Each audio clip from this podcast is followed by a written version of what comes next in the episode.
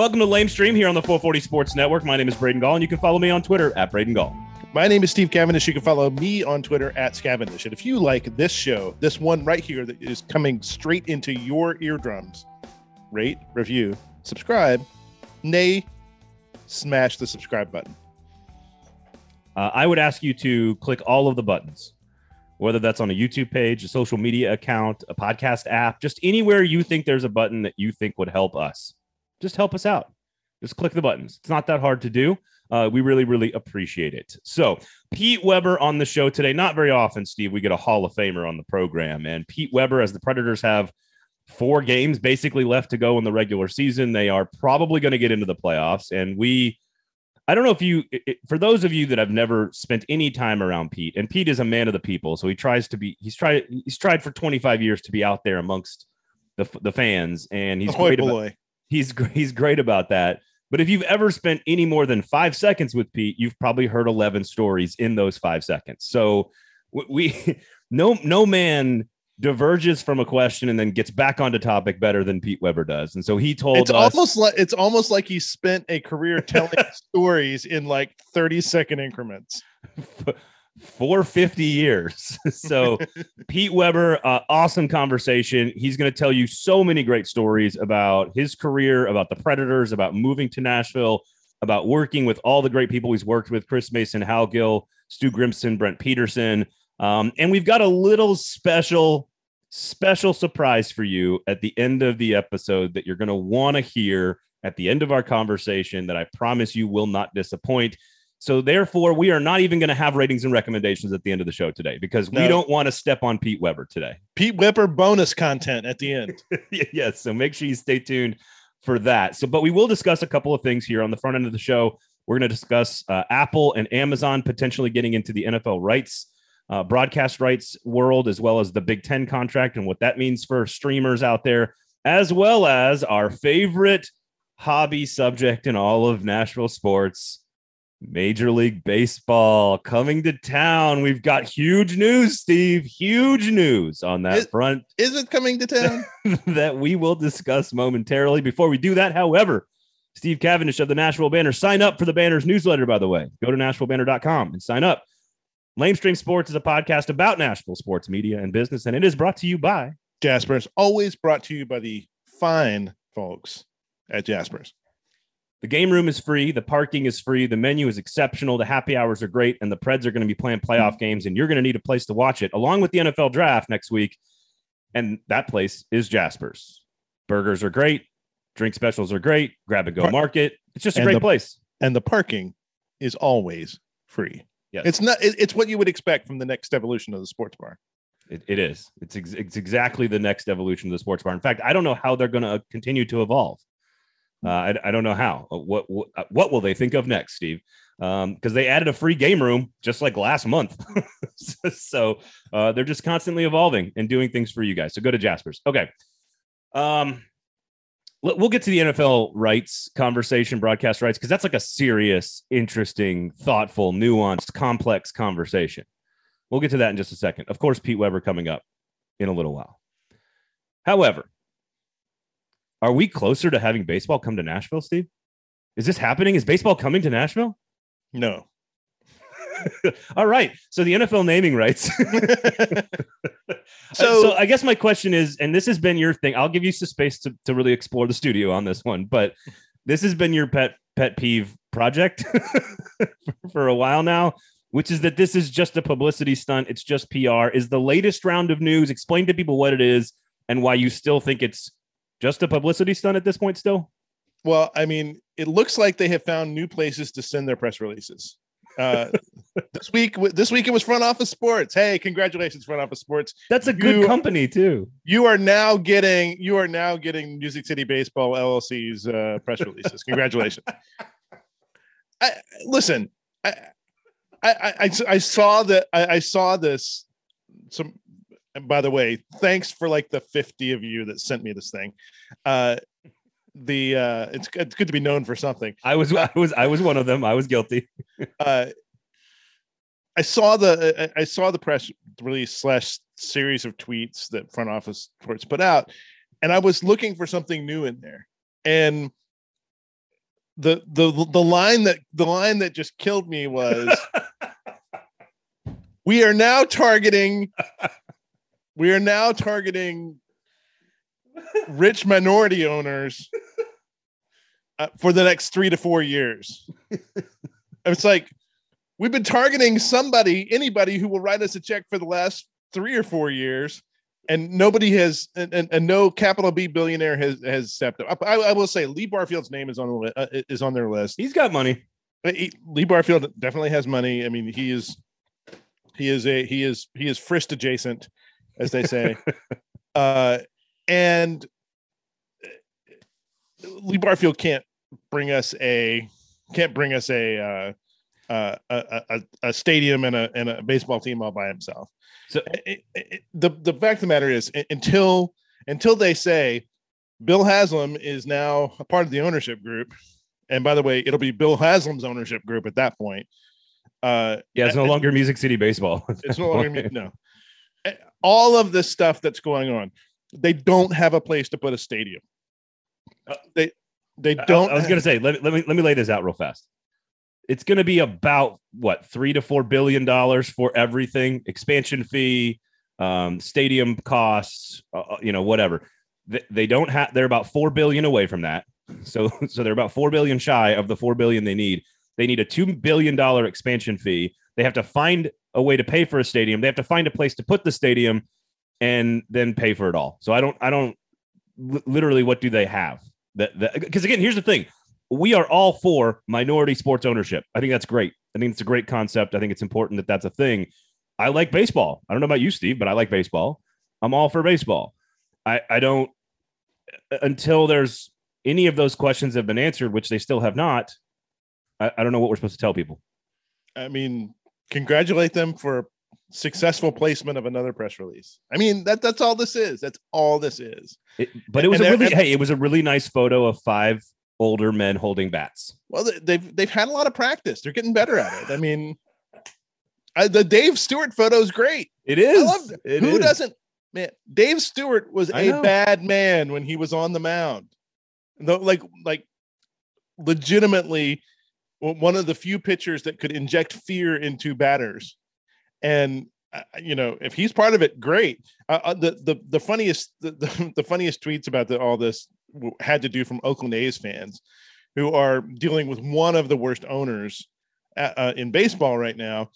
And you know, the, supposedly uh, Oakland and Tampa Bay are the two that are sort of like on the block to move someplace.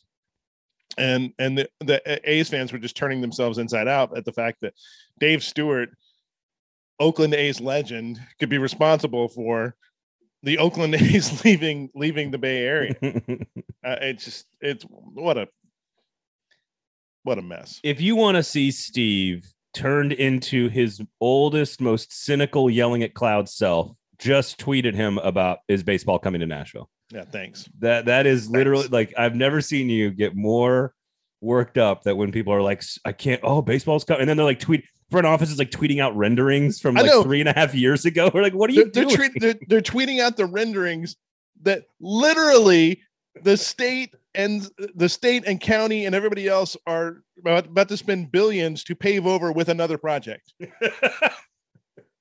in that spot where they're talking about there's going to be there's going to be mixed use development there's going to be a new titan stadium there's going to be all sorts of great stuff you know what there's not going to be a fucking baseball stadium all right okay are you done you I'm feel done. better you feel better all right so some some actual news that affects the way we watch at the NFL. Um, obviously, for those that don't know, Amazon has snagged the Thursday night football purchase uh, uh, uh, time slot from the NFL. So Amazon will of course carry Thursday night football this year.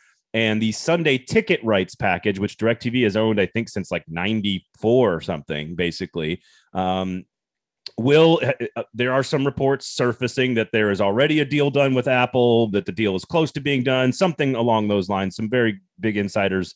Um, so if you want to, I don't remember the person's blog, the, the name, you, you're very familiar with this guy, but he basically Apple Apple TV Plus is trying to is trying to acquire or has acquired the rights to Sunday tickets starting in 2023. which would move all of your out of market games onto a streaming platform for those of you that are watching, you know, if you're a, a fan of another team in Nashville.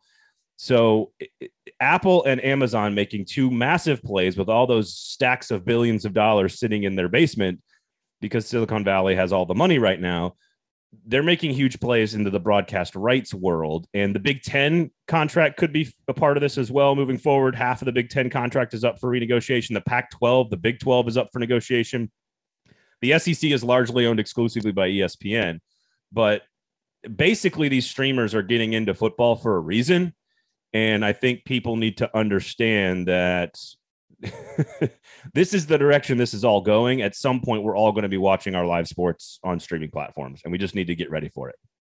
I, I could not be more excited uh, for Sunday Ticket to leave DirecTV.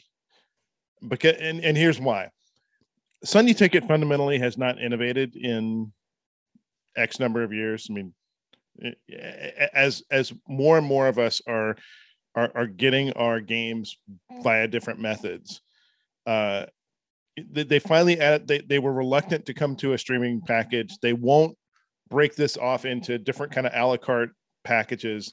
Uh, they won't break off just um, just red zone into into something that I can buy separately you know, I, I'm I'm looking forward to somebody else having the rights so that they can look at it in a different way eh, for the for for consumers. And the great thing is, if if the Apple rumors are true, and the the guy the blog you're referencing is a, is a blog name a blog called Daring Fireball. It's been like one of the best you know best Apple blogs for you know a couple of decades now.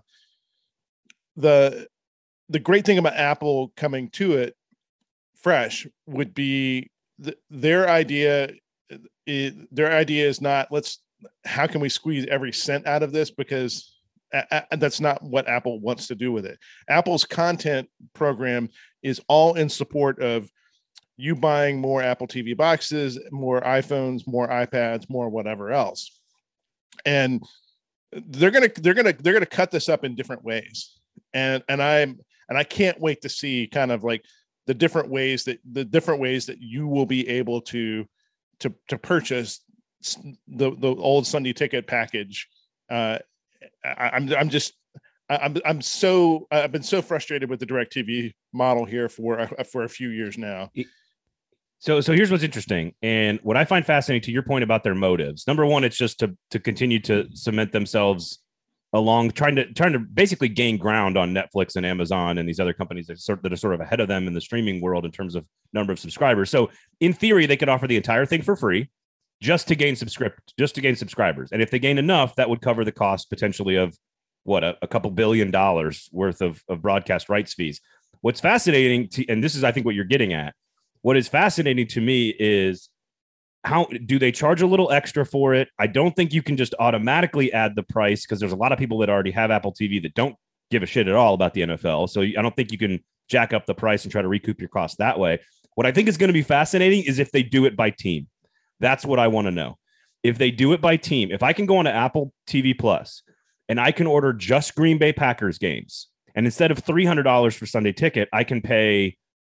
You pay a hundred bucks. You would pay a hundred. hundred dollars. I would pay hundred dollars to get every Green Bay Packers game, all seventeen in Nashville, off my streaming device. I would pay. I would do that in, in a heartbeat. I would pay hundred dollars. How, how many out of market NFL fans do you think there are in America? That, that's that's what they're banking on is that there are hundreds of millions.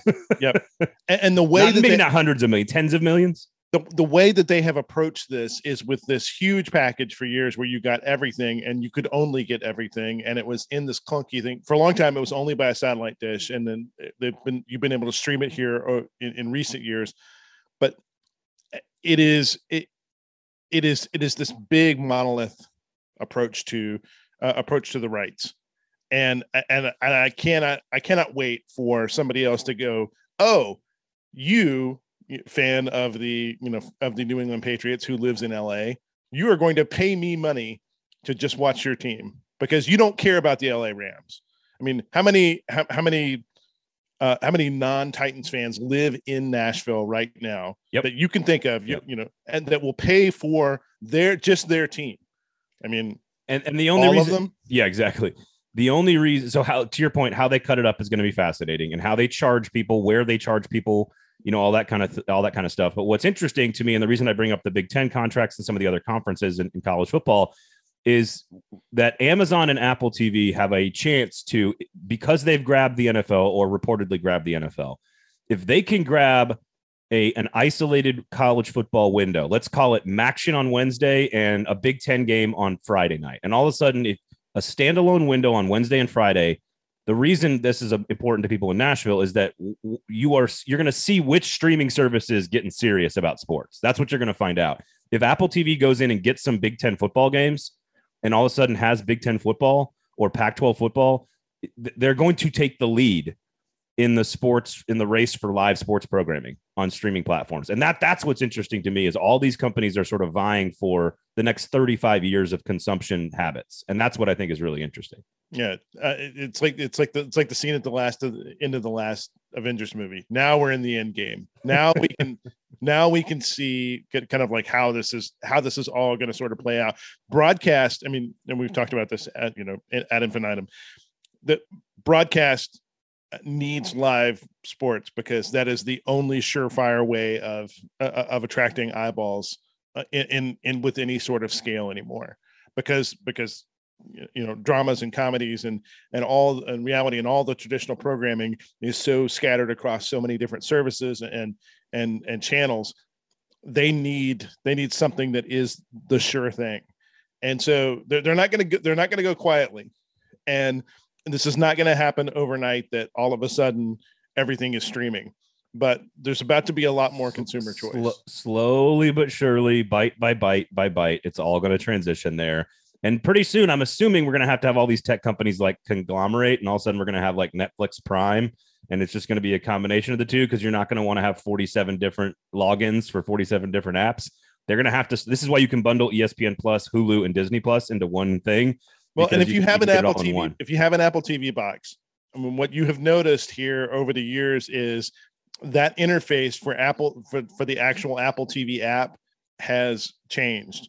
And so it you know it pushes apple content but it also aggregates every subscription that you have into it. And so it it can tell you oh you know i watched an episode of x on netflix or i watched an yep, episode yep, of x yep. on amazon prime and that's all load that that's all loaded in there. So you can you they, what they want is a single they want to get it down to a single place that you are coming to that is that is this consumer friendly user interface. Do, do you think they track all of that too? Like wh- how much you're watching and where and what and when? No. Do, you, do, you, think they could? No, nobody would ever do to that. sell that to somebody. Would never do that. Um, it's so funny you mentioned that Directv has not innovated. We got Directv as a family, like in literally like in '94 when it first came out, because of Sunday Ticket, because we lived in Austin, Texas, and wanted to watch Packers games. I was like 12 years old, and it's so funny that you were like, "Oh, they haven't really integrated." That's that's because somebody bought them a few years ago, right? and and all I hear is one guy's voice telling me that business daddy hasn't done any innovation. that's all that's all I'm hearing because they their product got worse after that. That there's no question about that. So I, I wonder uh, so side note here. Would which red zone would you buy? If you could buy just one, which one would you buy? Would you buy um, the Hanson one or would you buy the um, if I if I got Titans games in market on broadcast and I got the big games of the week, which as a Packers fan is a lot of times the Packers, um, on Sunday night, Thursday night, Monday night. And I got all those games along with the Titans game. And then I could purchase Packers games. I actually don't, I actually don't care about the rest of it. I, See, I mean, I, honestly, may, like I may be a red zone addict at this point. I do enjoy. I'm I'm with you on the red zone, but I you can get that for free already with most of your TV subscriptions, or not free, but like as an add-on, you know, a dollar twenty nine a month or whatever. You can get it. I mean, we watched we watched it through through YouTube TV this year because they they had it as an add-on. Yeah, I, I would I I would definitely want to watch Titans games and Packers games, and then the thir- the the Sunday night game, and those are like the three that I have time to consume because I'm busy on Saturday, Steve. Yeah. I, I I'm on I'm a, I'm a 9 a.m. to 11 p.m. Pac-12 after dark. Take your pants off and drink some whiskey. That Saturday night is my that that Saturdays are my days. So, so, too much information. But I would pay for I would pay for Packers games, Titans games, and if I got the Sunday night game, I'd be good. That's all I need. uh, would be those three on a Sunday. All right. So enough conversation about uh, baseball not coming to Nashville and how we're all going to watch football on Apple soon. Uh, so there you go. There, there's the show today. No ratings and recommendations coming up, but we do. I, I promise you, you're going to want to stick around to the end of the Pete Weber interview. It will be worth your time. That's all I'm going to say. Um, so without any more blathering from us, here was our wonderful conversation with the Hall of Fame broadcaster for the Nashville Predators, Mr. Pete Weber.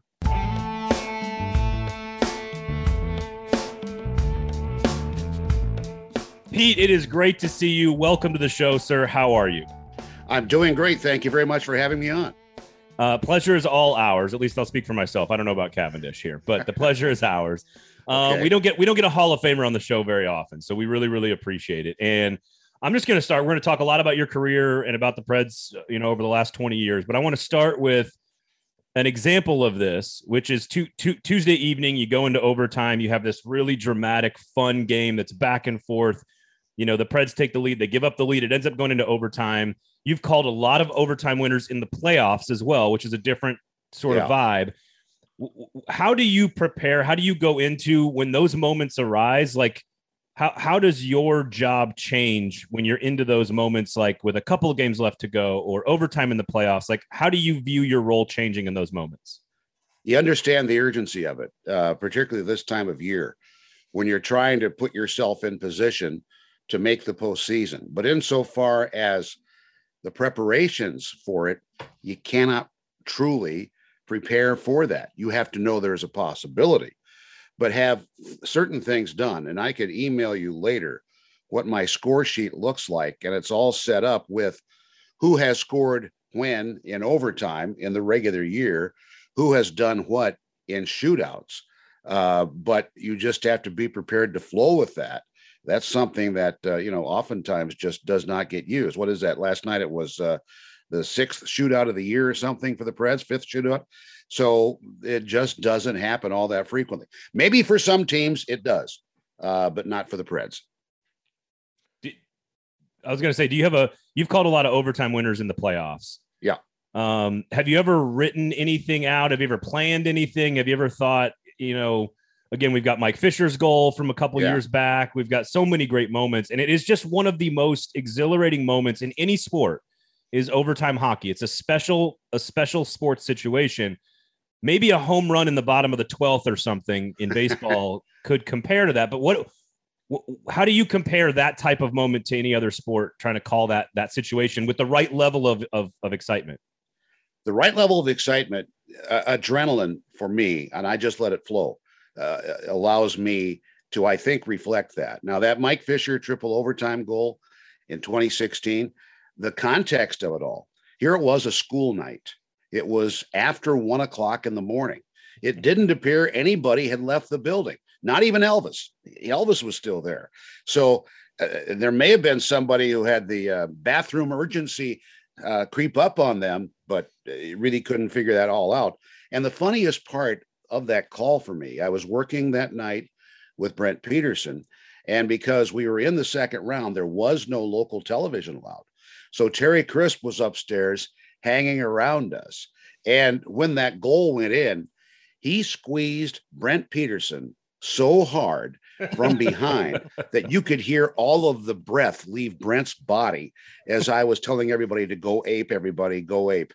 And, and that was just uh, well, every time I hear that recording, I, I at least emit a little bit of a giggle, if not just an out and out belly laugh. Terry, what do you what do you do? That's that's Pete, by the way, not Terry. I'm sorry. It, listen, listen. You know Terry, how many times that happens, you? You said you said Terry and put it in my head. Yeah, but I listen. I, Terry it's does unbelievable. Just... It's unbelievable how many times I can be out in public in a store someplace, and Terry and I are together, and they call me Terry, and they call him Pete, and oh, then they great. mix up our our wives' names as well. So we have Claudia Crisp and Sheila Weber, or no, vice versa. It's uh, it's really strange. Uh, in that in that sort of moment, you're conscious of of when to throw to uh, when to throw to your partner throughout the game. Yes. Uh, how do you uh, how do you incorporate them back in at that point? Because it's over. it's it's loud, it's raucous. Maybe you don't need to analyze it uh, or have it analyzed right then, but how do you how do you get them back involved? Well, the idea is to look over and see if they have thrown their clothes off and are jumping up and down. In which case, I will wait until they have reclothed themselves and and come back into it. But I mean, thank God it's radio. I was gonna say it's radio. Yes. It's fine. You could do the show naked. It's fine. That you know something. I think that deserves some sort of experimentation coming up in the very near future. Thank you for that, Braden. I appreciate the whole idea. but to incorporate them, uh, there were some great lines from some previous broadcast teams that I won't uh, name the participants, but there will be questions asked if there's a, uh, a long stretch of just back and forth, back and forth, and the guy would say to his partner, "Are you still with me?" Uh, of course, he's still with you. He hasn't had a chance to jump in quite yet. So I'm very conscious of that and keeping them worked in and seeing. You know, we, we also have visual cues, seeing if somebody is ready to jump and then providing that uh, opportunity. So uh, you've had a lot of different. Uh, I don't know how, how many different analysts have you had through TV and radio? Do you have? Uh, I'm, on I'm the Preds? about half a dozen or so, I guess. Yeah. Uh, so it'd be Terry Crisp and Mike Greenlay from the first year. Uh, there was a time one night when uh, Terry was afflicted last minute during our morning meeting with kidney stones. Ooh. And all of a sudden, I had, uh, you know, a, a, scratched Predators player step in who, when we went on camera the first time, Jeremy Stevenson, he looked like Ricky Ricardo when Lucy had done something rather uh, rather strange or uh, certainly alarming. Uh, then I've had um, Brent Peterson, I've had Chris Mason, I've had Stu Grimson, uh, and uh, and now Hal Gill. So yeah, about half a dozen uh, just working here, but that's not that many in 24 years. No, it's it's actually not, and and a lot of those over the last couple of years. So.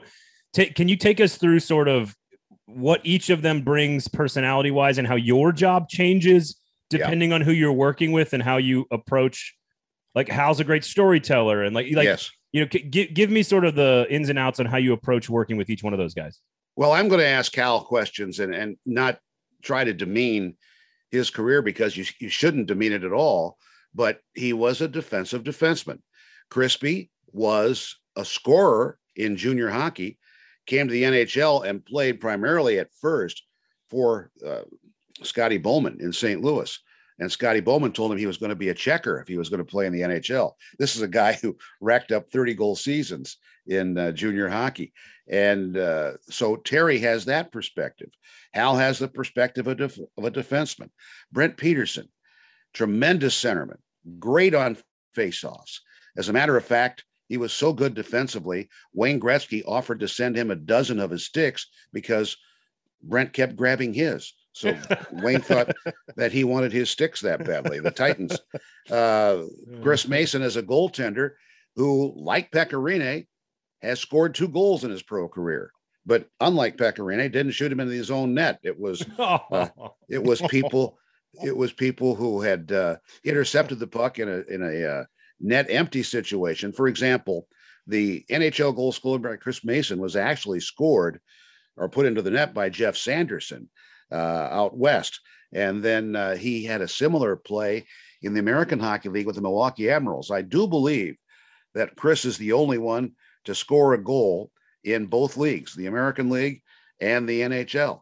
So, uh, and, and then, but Brent Peterson just asked me, do not ask about that face-off in the final game of the series with the Boston Bruins in 1983 when he got beat on the draw and then Brad Park scored the uh, overtime and series winner. So I never asked him about that on the air. Who was who was the most ready the most ready for action when they came to you?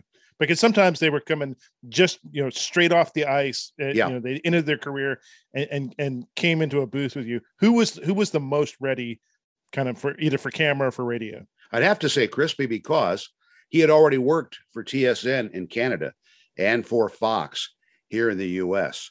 Uh, and actually, when I'm thinking about this, I'm kind of amazed. I've only had uh, two goaltenders to work with. When you look around professional hockey, many of the color commentators are ex goaltenders. So uh, Chris Mason and Mike Greenlay, and Mike Greenlay, uh, a goaltender growing up in Calgary, and uh, when he went with me back to Calgary that first season, he really wanted me to introduce him to the play-by-play voice of the Flames on TV because he had grown up watching that guy host Stampede Wrestling on Saturdays in the afternoon. So I, I, had to take care of Ed Whalen. This is Mike Greenlay. Mike, this is Ed Whalen. What? Why so many goalies uh, in a in a in a broadcast booth? I think it's comparable to my baseball time, where so many catchers end up doing the same thing. They are in position to see the whole play unfold.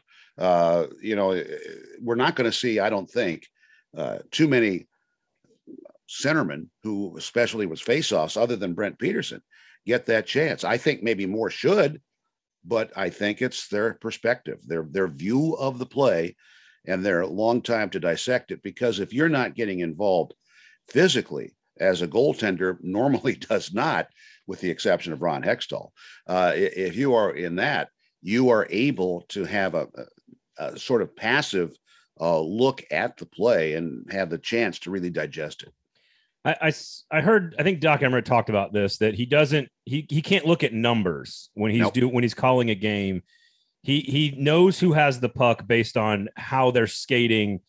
How, how yeah. I don't I don't know if that's sort of your philosophy as well, but just how long does it take you as a broadcaster to know exactly who the player is with the puck without ever having to look at any tip sheet or score sheet or number or oh yeah. hey I, I, couldn't see the side of their number or whatever like because obviously right. at bridgestone people that for people that don't know at bridgestone you guys are way up high and yeah in most places now right i mean right. In, in edmonton in the new building there where they are owned by a media company we are as high and far back as you can get so i think if i were to check the Canadian postal codes were not even in the same postal code as the ice surface. I, I, think we end up doing the games in Spruce Grove, Alberta, as opposed to Edmonton.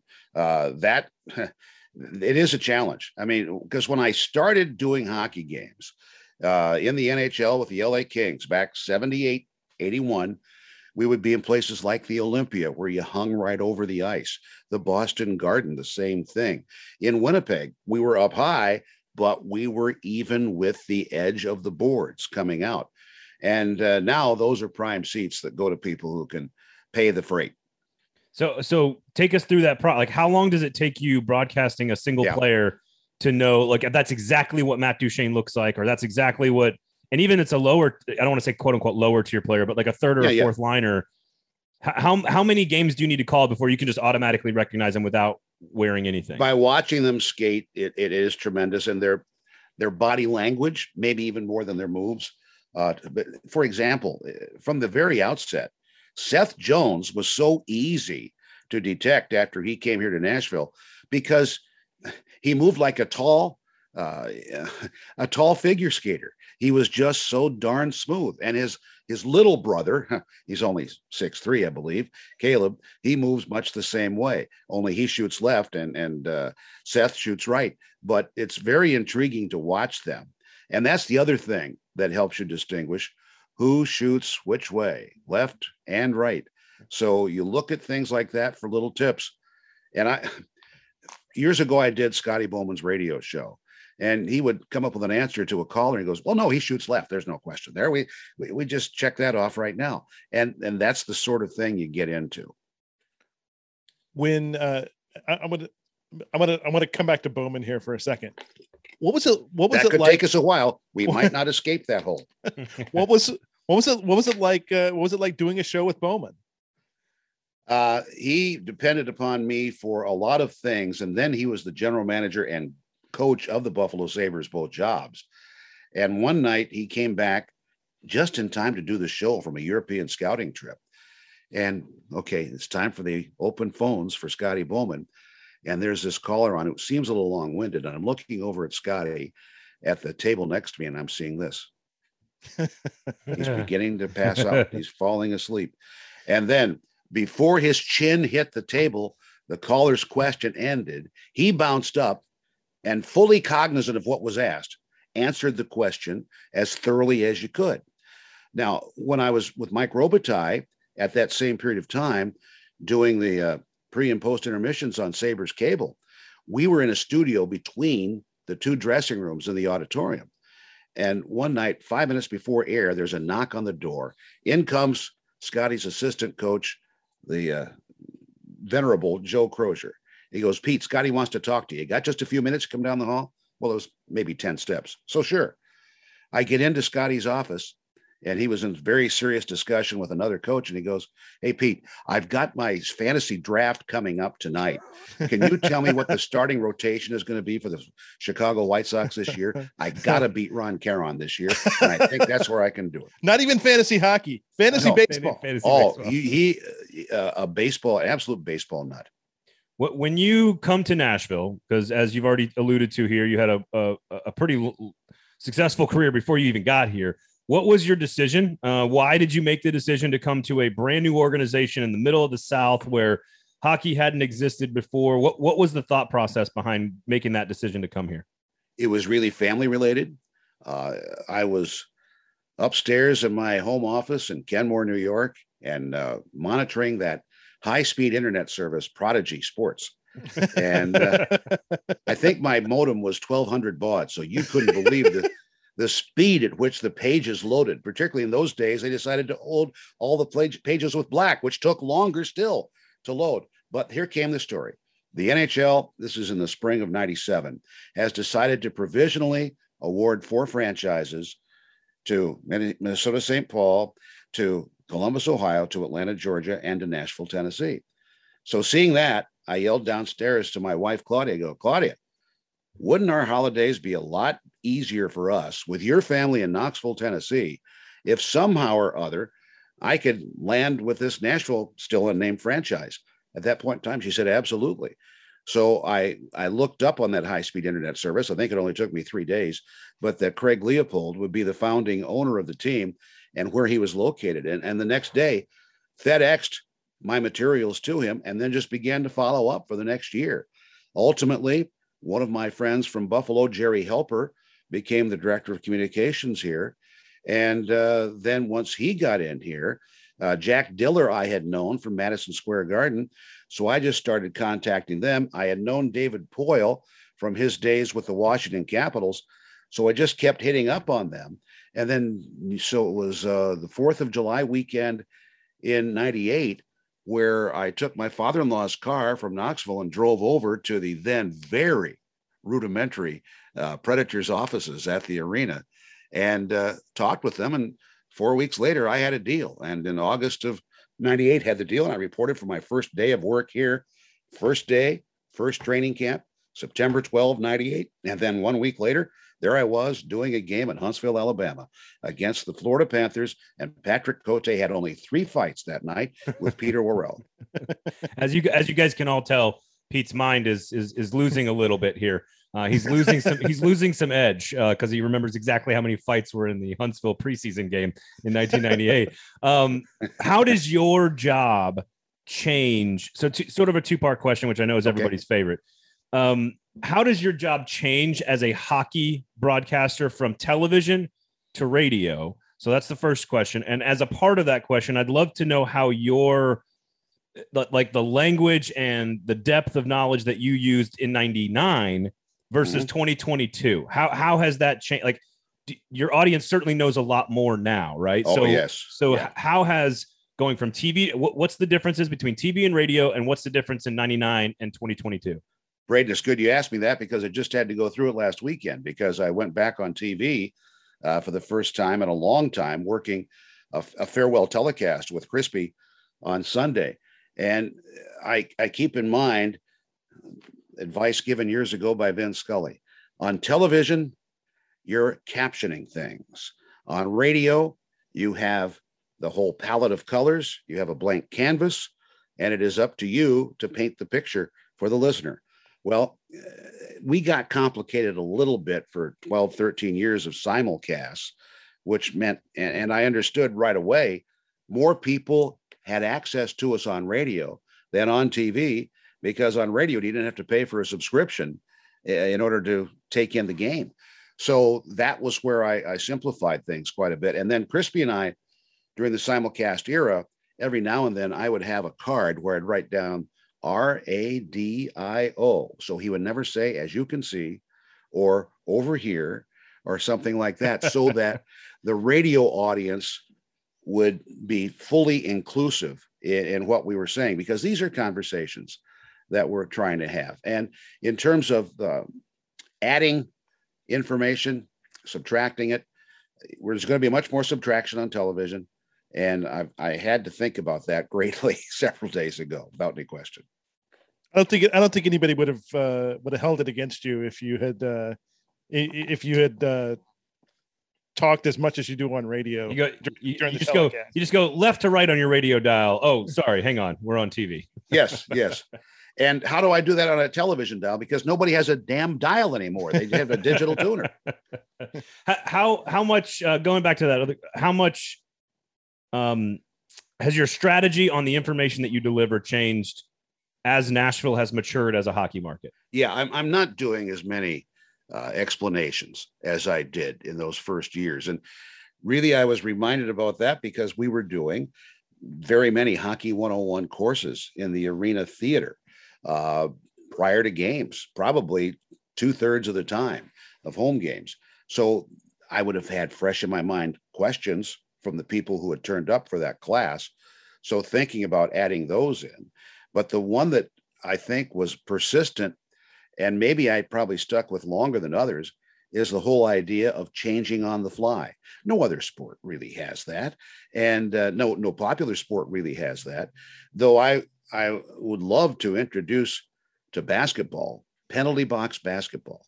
After a foul for 30 seconds, you're a man down. Wouldn't that be intriguing? I'd love to see that. Absolutely love to see that. That's an entire I think possession. what would have happened with Shaq, huh? Shaq, how many dunks would he get as a result of that? No doubt.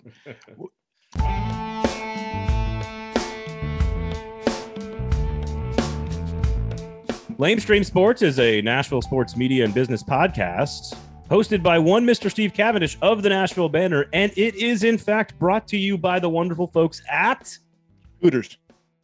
Wow. Thank you, John Jaspers. Da- Thank you, John Daly. Appreciate that. John Daly Jr. Just seeing, just seeing if the Jaspers guys are listening to these uh, these mid roll ads. Oh, I know they are. I, I, although we were doing our ad for uh, the Gold Standard, which is a National Predators podcast hosted by Adam Vingan and myself, you should go check that out. Rate, review, subscribe. Um, he we we were talking about hockey nicknames and how in the media you should never use anyone's nickname. In, in hockey world, I used to say Lavi a lot instead of Laviolette just because Laviolette is such a long, stupid word. Um, so I, I, I, would say Lavi a lot, but I would never use like any of the other nicknames and like like Dutchy and Joey and Pex. Like I'm not going to use any of those names. But what would Jasper's hockey nickname be if Jasper's had a hockey nickname? Adam asked me that question, and I did not have a good answer. So you're a writer, you're a creative type. What would Jasper's nickname be if it was a hockey player? Jays. Oh, that's so damn good. I hate you. we went to Jays. Well, but doesn't it have to have a Y sound? Like, like, doesn't it have to end in a Y? I guess I mean- J A Y ends in a Y. I guess. Yeah, it's Jays. We spent an entire ad. We couldn't Come do on, it. come on, man. Free parking at Jays. Let's go. I'm gonna I'm gonna tell Adam that Steve is a way better writer than him. Oh, he knows that.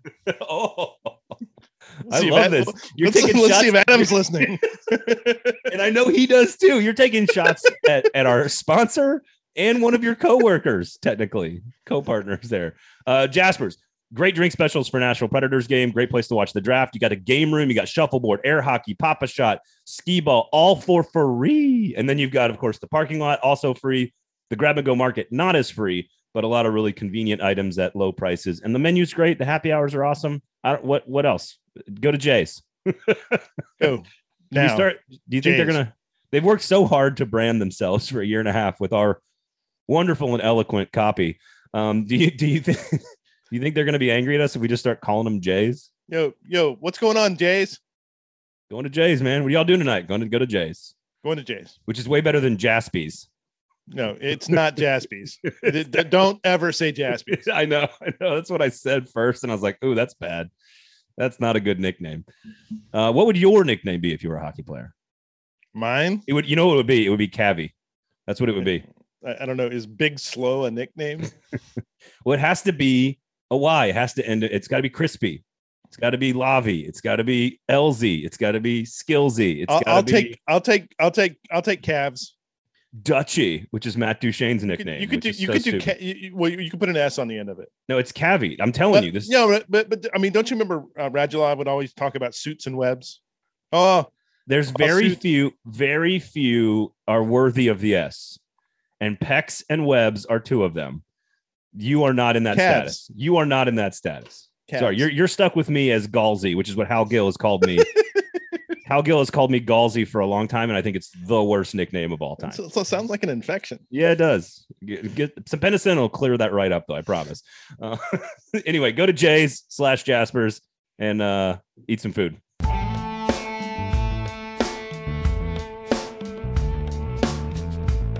So, I'm curious because obviously this Predators team is about to enter the playoffs, ideally, which probably should happen here soon. They should clinch a spot. Um, I, I'm curious, and I, and I don't I don't mean this to, to try to gain any insight on this particular team at all. That's not the goal of this question. But I'm because you're around the coaching staffs and you're around the players so much all the time. Do you ever have a sense? Because you've seen a team go on a cup run, you've seen a team disappoint in the first round, you've seen a team Yeah. go deep into game seven of the second round. We've seen sort of the whole, you know, spectrum of, of accomplishments in, in the postseason. Do, do you as a broadcaster get a sense, a gut feeling about how a team is entering the postseason where you go, man, I think this team is is is playing at the right, the best hockey at the right time, or I'm not sure I've, I, I'm feeling the vibes in this locker room. And I don't mean anything you would say on the air, Right, an- right. answer in a radio. I just mean, do you ever have a sixth sense about how a team is going to perform in the postseason? I wish I could say I did. In 2017, they're the last team to make the playoffs, and they end up going to the final and fall, as Peter Laviolette said, 68 minutes shy of the goal of winning the cup.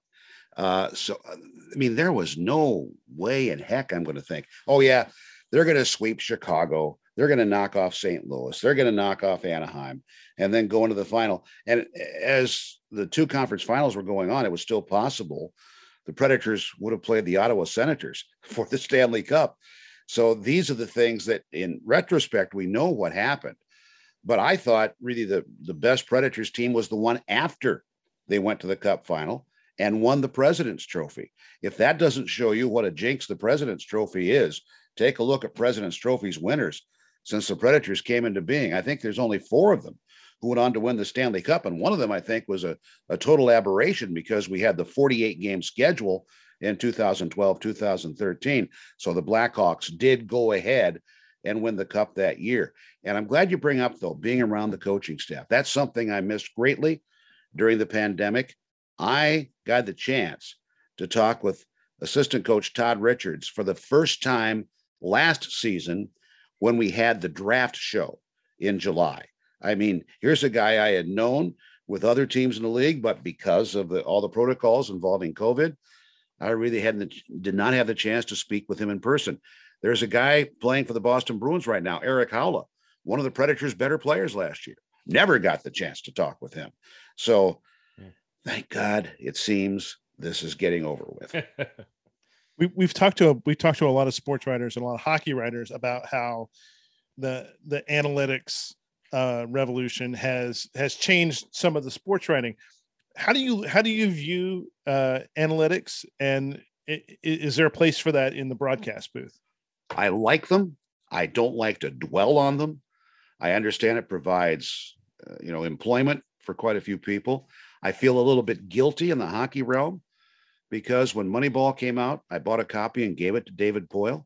Uh, that was not the sole reason it has come into hockey, to be certain, but some people I think are over reliant on that. I've seen it, and I got to tell you, I, I like the idea of examining things, and there are no sacred cows. Uh, but certain things, I think, really in many ways, the Moneyball movie, my counterbalance to that is Trouble with the Curve.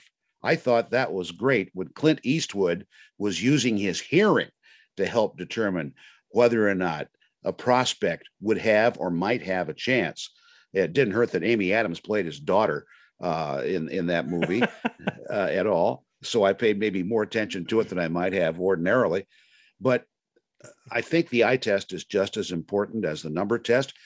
Putting all that information together and evaluating it without making the gold standard, the numbers themselves, over professional observation, I think is the key. You mentioned uh, analytics. I know Peter Laviolette was a, a, big analytics guy, even if he never told anybody any of that. Um, he, he was, and and I'm curious the first thing I ever noticed about John Hynes is just his communication ability. He's just an extraordinary communicator. Yeah. Is it is it easier to do your job with a with a coach like John Hynes versus a coach who sort of protects state secrets at all costs, like like Laviolette? Well, yes, and and number one, I got to tell you, John Hynes uh, eager that he does a interview with me before each game. Uh, Peter Laviolette, his last year, only did an interview with me, the radio guy, unless it was a national televised game so that our TV people weren't there. So, uh, yeah, that protection, state secrets, and so on. It, uh, it's almost like the days when uh, we would interview uh, Boris Tikhonov of the Soviet national team, and he would come out with these incredibly long responses, and then the interpreter would go, "No."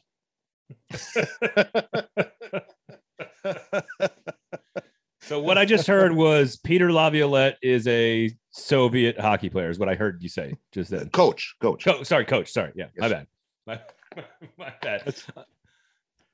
How would you? How would you? Uh, how would you rank uh, uh, Hynes versus uh, Laviolette versus Trotz in terms of kind of the kind of the the one on one ability to uh, ability to to to to deal with them and, and get what you needed for the broadcast. Nobody could possibly surpass Barry Trotz for that. Now, for what I need for the broadcast, it's very possible he might give me 20 minutes more than what I needed for my three minute interview, Barry Trotz. Uh, you talk about long, long answers. And then uh, Peter Laviolette didn't like to answer a lot of the questions, but I refused to give him the questions before I would start the interview. Uh, and uh, then we had then we have John Hynes, who was just happy to talk about the game. So, uh, but Barry Trotz, I think, I would consider the gold standard right there. I've talked about gold standard a lot, haven't I? This is not this is not a monetary podcast, is it? No, but it's an excellent podcast on this network about the Nashville Predators that everyone should be subscribing to, the Gold Standard podcast with Adam Vingan and myself. Anyway, yes. uh, Pete, what, what is your favorite part of calling a hockey game? Just the actual job of it itself uh, and not worrying about uh, wor- working in reads, not worried about uh, you know hitting a certain post in terms of time. Uh, and and here that's something I should go over with you. Now with the influx of two new national networks in the U.S. covering the games on ESPN, they seem to favor dropping the puck as soon as possible after the published time. I have roughly three and a half minutes of reads that I'm supposed to get in before we drop the puck. And then there's a three and a half minute break to cover the national anthem or anthems.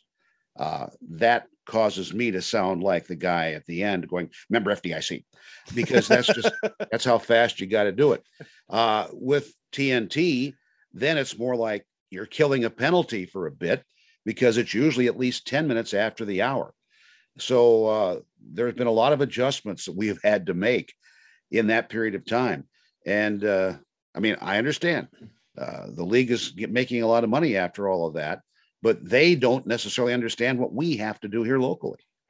For for a broadcast, what uh, what uh, a lot of people don't understand is that you have to pay the bills, whether it's uh yep. whether it's on radio or whether it's uh, you know even on TV. What's the what's your favorite or, or the most ridiculous or or the most fun sort of read or or like kind of kind of spot that you had you've had to do in your broadcast career? Well, there is one because we used to always share them. And Terry Crisp hated when he was handed this blue card to talk about a cornhole tournament coming up. He just he just could not get through that without losing his cookies. So uh, th- that I think that that's the easy answer. That's the one that comes to mind first of all. And then there was uh, when we had the sponsored uh, scratch announcements for the lineups that night. And I couldn't help it. He thought that in the early days, I was making up the name of a Russian player just to crack him up. So, and he thought I was doing it in conjunction with Scotty Bowman, his old coach. So Detroit's here for a preseason game, and their third defense pair is Jan Golubovsky and Maxim Kuznetsov. So I'm calling the action, and every time I say Kuznetsov, Crispy just goes on the air. And I, heck, I might even have a recording of that someplace. But he thought I was saying cuts his nuts off, and that's that's how he interpreted that. So the next time we played Detroit, and it's no longer preseason, it's regular season, and Maxime is not in the lineup. Hey, Terry, how about tonight's scratches? Well, for Detroit, we have Maxime, you know, and uh, go on from there. so this is part, listen, I will say this is partly your fault because you also have a juvenile delinquent sense of humor, much like yes, Terry, much like Terry Crisp. Very so of course, so of course, when Crispy hears a Russian word that sounds like cuts his nuts off, of course he thinks that's what it is. Now, here I've talked to Crispy about this, and I've talked to you about this. Yeah. Um, who has won the most money by working in the words that you're supposed to work in? Crispy says he always lost the bet, that you always would win because you'd get it in so fast. But well, explain, and, and explain the, what that is to people. I had control of the microphone, so uh, I had I had a much better chance of working it in. So usually, uh, from the production truck, our producer that night would say, "Okay, tonight work in such and such," and I'm not going to use the first one that I won on because so, soft dump. You don't want to talk about soft dumps. I, I well, hey, there was the night in Dallas where the Preds beat the Stars one nothing, one of their few wins down there. And our post game interviews with Scotty Nichol, now the assistant general manager and in charge of player development for the Predators. Scotty, what was the secret tonight on this one nothing win over the Stars? Well, we had a lot of good dumps, and uh, you know that sort of thing. Uh, there was also the night Scott what? Hartnell scored his first ever goal in Boston. So it was upstairs, downstairs intermission interview. Scotty, how do you feel to finally score your first NHL goal? It felt real good to pop my cherry on that one. we couldn't follow up on that. I mean, and then he's we get on the kid. he's a young kid too. Yes, 18 years old. Yeah. We get on the bus after the game, and and uh, Cliff Ronning holds up his cell phone and says, "Scott, can you explain to my daughter what that was you said in the intermission?" I mean, can you can you? So I've heard you guys sit around the bowels of Bridgestone Arena and tell Yes. these stories for hours. all true. Can- give me some like. Please tell me the first one that you won on. Please, can you please tell us? There's no FCC here, Pete. Come on. Okay, it was camel toe. All right, how'd you get it in? No pun intended. Easy. Mike Dunham was still the goaltender, so it's very early in the days of the team. And I said, "Wow, you take a look at Mike Dunham. He made that save. He put his glove down on top of the puck. Looks just like a camel's toe, doesn't it?" That was worth twenty bucks, guys. give us some. Give me some more. Give me some. Give me some more. Uh, Give me the But the hardest. ones give me the hardest ones. that was the hardest one, uh, really. Really? I was really searching my brain to try to rack up that one. But the other one seems to me so routine that I can't really recall them. I mean, but we would get it done. And uh, when we would take the first commercial break thereafter, you'd hear applause in our earphones from the from the truck. They go, That's absolutely outstanding. And you have I played for that for you, haven't I, Braden, where Crispy sort of misspoke about Cale Hulse? yes, please go on. Okay. So so it was November of 2001 and late game for the listeners and the viewers back here and it was still a simulcast. But Terry asked to have a replay of when Cale Hulse who was in his first full year with the Predators after the trade here from Calgary to clear the zone, kicked the puck out because his stick was held up against the boards. And what you heard on the air, essentially, aside from a bunch of hilarity thereafter, was Cale Hulse can't get his stick loose, so he just took a nice cock or soccer kick to clear the zone. And Johnson clears it just ahead of Hartnell. Nice play by Cale Halsey. He couldn't get a stick loose, all tied up, so he just simply took a nice cock soccer kick and got that thing up to Greg Johnson, and he just puts it all the way down I Back out across the line to center.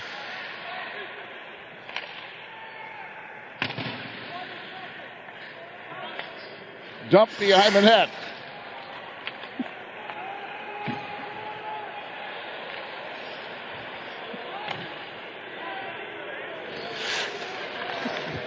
Ragnarsson for San Jose. Stewart up for Thornton. Poke checked away from the Nashville line. Predators back at full strength. Tankred out of the net. Off it comes now for Thornton. Tipped around. off for Stewart. The shot off the glove of Vokoun. So we had a stage manager in San Jose who wouldn't have laughed at the funniest comedian in the world who was bent over at the waist laughing her keister off. a radio engineer from the simulcast was right next to us, took his headset off, and he was on the desk like this, trying to you know control himself. Well, what the heck are we supposed to do? Uh, it went another 90 seconds or so before Denis Arkhipov scored a rebound goal and finally settled things down a little bit. But we were still giggling about that on the bus after a loss heading to the airport that night to fly back home from Northern California. Uh, then there was, uh, he had uh, Gary Roberts uh, working hard against Dan Hamhuis in the corner in a game in Florida. And he claimed that he had beat off Dan Hamhuis. and, outside. He makes a spinorama around to the left side of Finley, and he doesn't try the short side, Pete. He brings it out the extra stride and goes all the way across just inside the far post. So what an effort by Gary Roberts first to beat off Dan Hamhuis and then to beat Finley on that good wraparound. all of these things, uh, somewhat risque, right, guys? No, not at all. Somewhat perfect is what I, I would say. And then the night when they first started the rule about shooting the puck over the glass and delay of game, Dan Hamhuis, we're in Denver. Okay, so it's lighter air. The puck travels further. It was in one end of the zone and it flew over the glass at the other end. And uh, Terry goes, "Well, that's quite the quite the uh, display there by Damn Hamhuis." And I go, "No, Terry, he's he's playing well tonight." Uh, you know, we, eternity is a long time for one penalty, Crispy. Like, it really is. It really is. it's a long time. to Hejduk up on the left board. Hejduk, low left. Brunette tried to tip it out in front. And it comes to Nickel, who got just enough on it to clear it out of the zone. His finger deflected that himself. Hejduk carries in, holds up inside the line. For Brunette, but Hamhuis got there, and Hamhuis is able to clear it length of the ice. And damn, Dan Hamhuis. No, no, he's fine. I think he's playing well, Terry. Hamhuis made a smart play coming around the net. And they're attacking again. Holinka comes back for Clark at the right point. Holinka in the corner. Hejduk. out to the right side. Hejduk, and they have Clark on the weak side. He gets the rebound, but it was tipped by Jelena. Uh, all right. Well, Well, I think it- that's the, I think that was the first 180 foot delay of game penalty. that is that is extraordinary to think about like going all the way over the other boards that's that's crazy um all right so thank you for letting us relive some of those stories that i've had the pleasure uh of hearing and and hal certainly has never had any part in any of this of course because hal is a, a total bo- a little a boy scout of course in all of this he's never Let me talk about Kyle Turris's return game to Ottawa. And he got the tribute video, and then he's getting a nice ovation. And on the ice, Kyle is skating around and doing this for the fans. And it's how it was verbalized by Hal. And Kyle Turris is giving the fans here the clap. Nice welcome back video for Kyle Turris just shown on the scoreboard here and getting a very nice round of applause, which he is acknowledging. Yeah, he did a little lap there. I like that. Yeah. Gave me uh, the clap. the clap back as they were clapping for him, Pete. Oh, That's nice.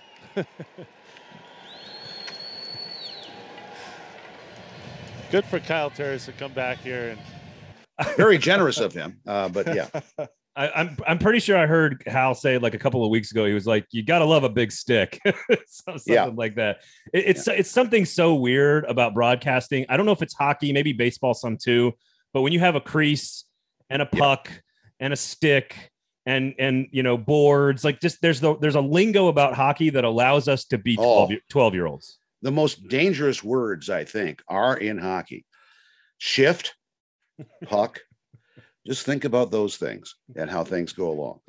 I once had Cliff Ronning chasing down. It was supposed to be puck, but uh, something else in the left wing corner. Oh, so do, do we get the dump button at that point? Like, do, do they have That's to? up to the guy back at the studio Okay. because I can't. I can't affect it at all. It's kind of kind of bad when you got to put your broadcast team on a seven second delay. Yeah, yeah, it is. I, I, I cannot argue that with you. Now goes down behind the net. He's going to get dizzy pretty soon, folks. Back out it comes. The shot by 90 and it's waved off. Right away, waved off and cleared back through center into the Ottawa center zone. I'm not sure if that hit the post or not, Pete. I'm I not heard either. a little tinkle, and the crowd was going crazy down with their hands in the air, but the referee.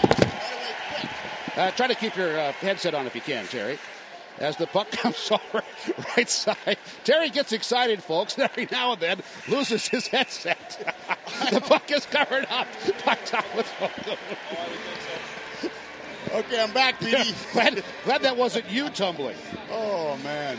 So uh, we'll let you go here. Thank you so much for your time. You've been you've been super gracious. But just can you try to describe this year's Predators team with all of your history of watching hockey, not just Nashville, but but in 40 years of doing this?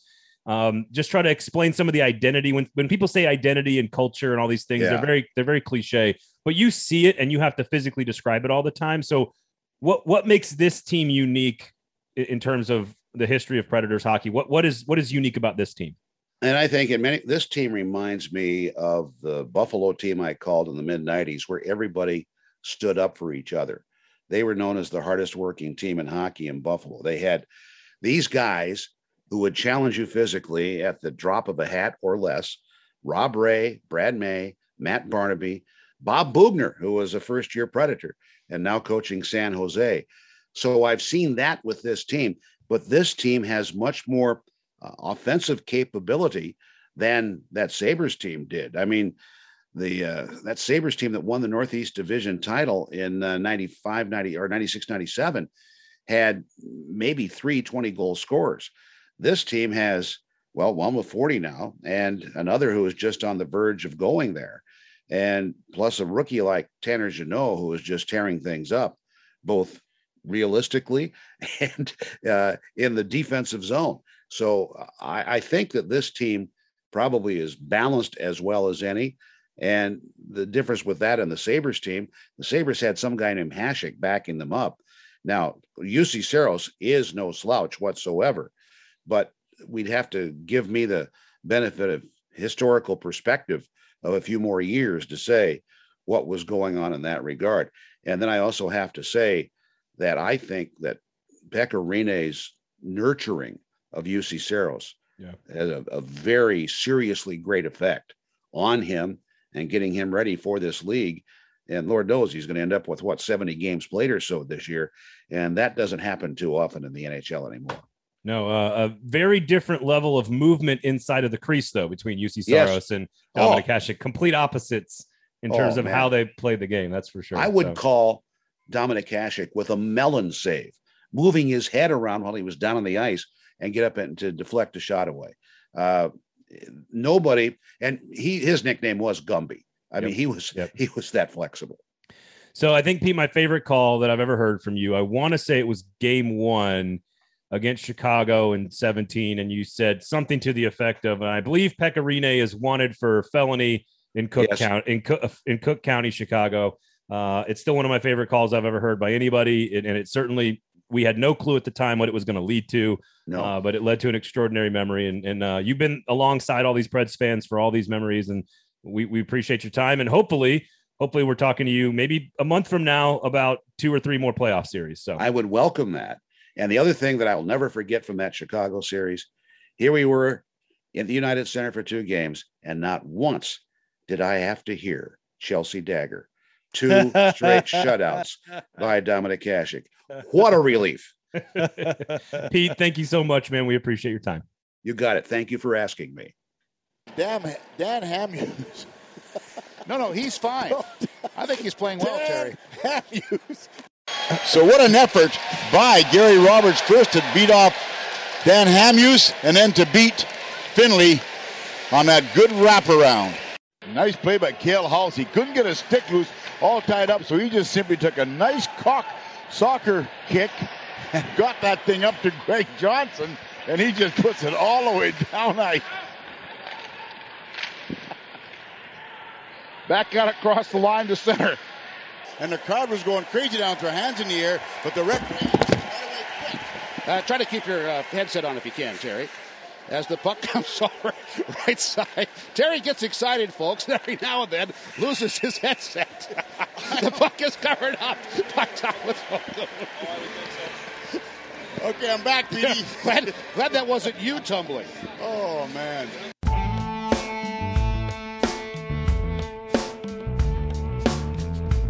That was Pete Weber and um, Terry Crisp and a variety of other people and all of their glory on Predators broadcast. I really, by the way, special thanks to Pete Weber for not only joining us today, but for also he like he was like, I'm going to send you these. You're gonna get these clips so that you can use them. I was like, uh, thank you, Pete Weber. I appreciate that. So he had them like literally before the interview was over. He had texted him to me because he had him so ready to go. This is 25 years of audio calls, and he's Oh, got I- like the, the, it was the bloopers ready to go. It was perfect timing for this because they had done they had done Crispy's night.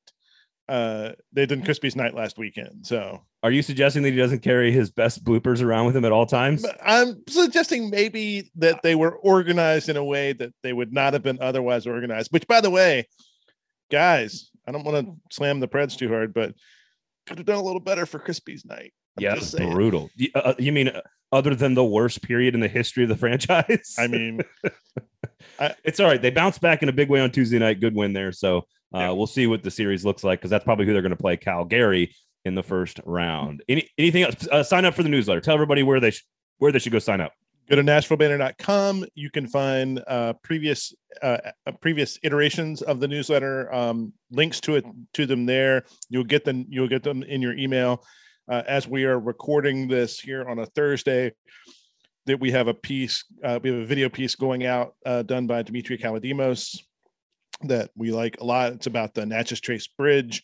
Uh, and the, some problems that they've had there over the years. Uh, I don't want to don't want to tease it up too much, but go go go check it out. It's a it's a very good piece. It's very it's it's important. Go watch it. Serious issues there um, with the Natchez Trace Bridge. That is for sure. Uh, make sure you are rating, reviewing, subscribing, clicking all the great buttons that we ask you to click, whether it's on the YouTube page, uh, the podcast app, or of course, uh, you know, just getting in your car and driving over to Jasper's, parking over for free there at Jay's and eating some food um, during a Preds game, during the draft. You know, Cavi might be there. You never know. You never know who's going to show You up at Jasper's never know. you never know. Special thanks to Pete Weber for giving us so much of his time today. He is truly a gem, a one of a kind, and uh, I am uh, honored to have worked with him in the past and just love listening to him tell stories. So uh, we didn't even ask him about baseball. He could go on and on and on about baseball. So Braden, where can people find you on the socials? at Braden Gall on the Twitters, at 440 Sports, all that great stuff. Please, again, click all the buttons. We really, really appreciate it. Have a great weekend, everybody. Special thanks to Pete Weber for Steve Cavendish. My name is Braden Gall. Thank you all for hanging out with us. We'll talk to you again next week. This has been Lame Stream Sports here on the 440 Sports Network.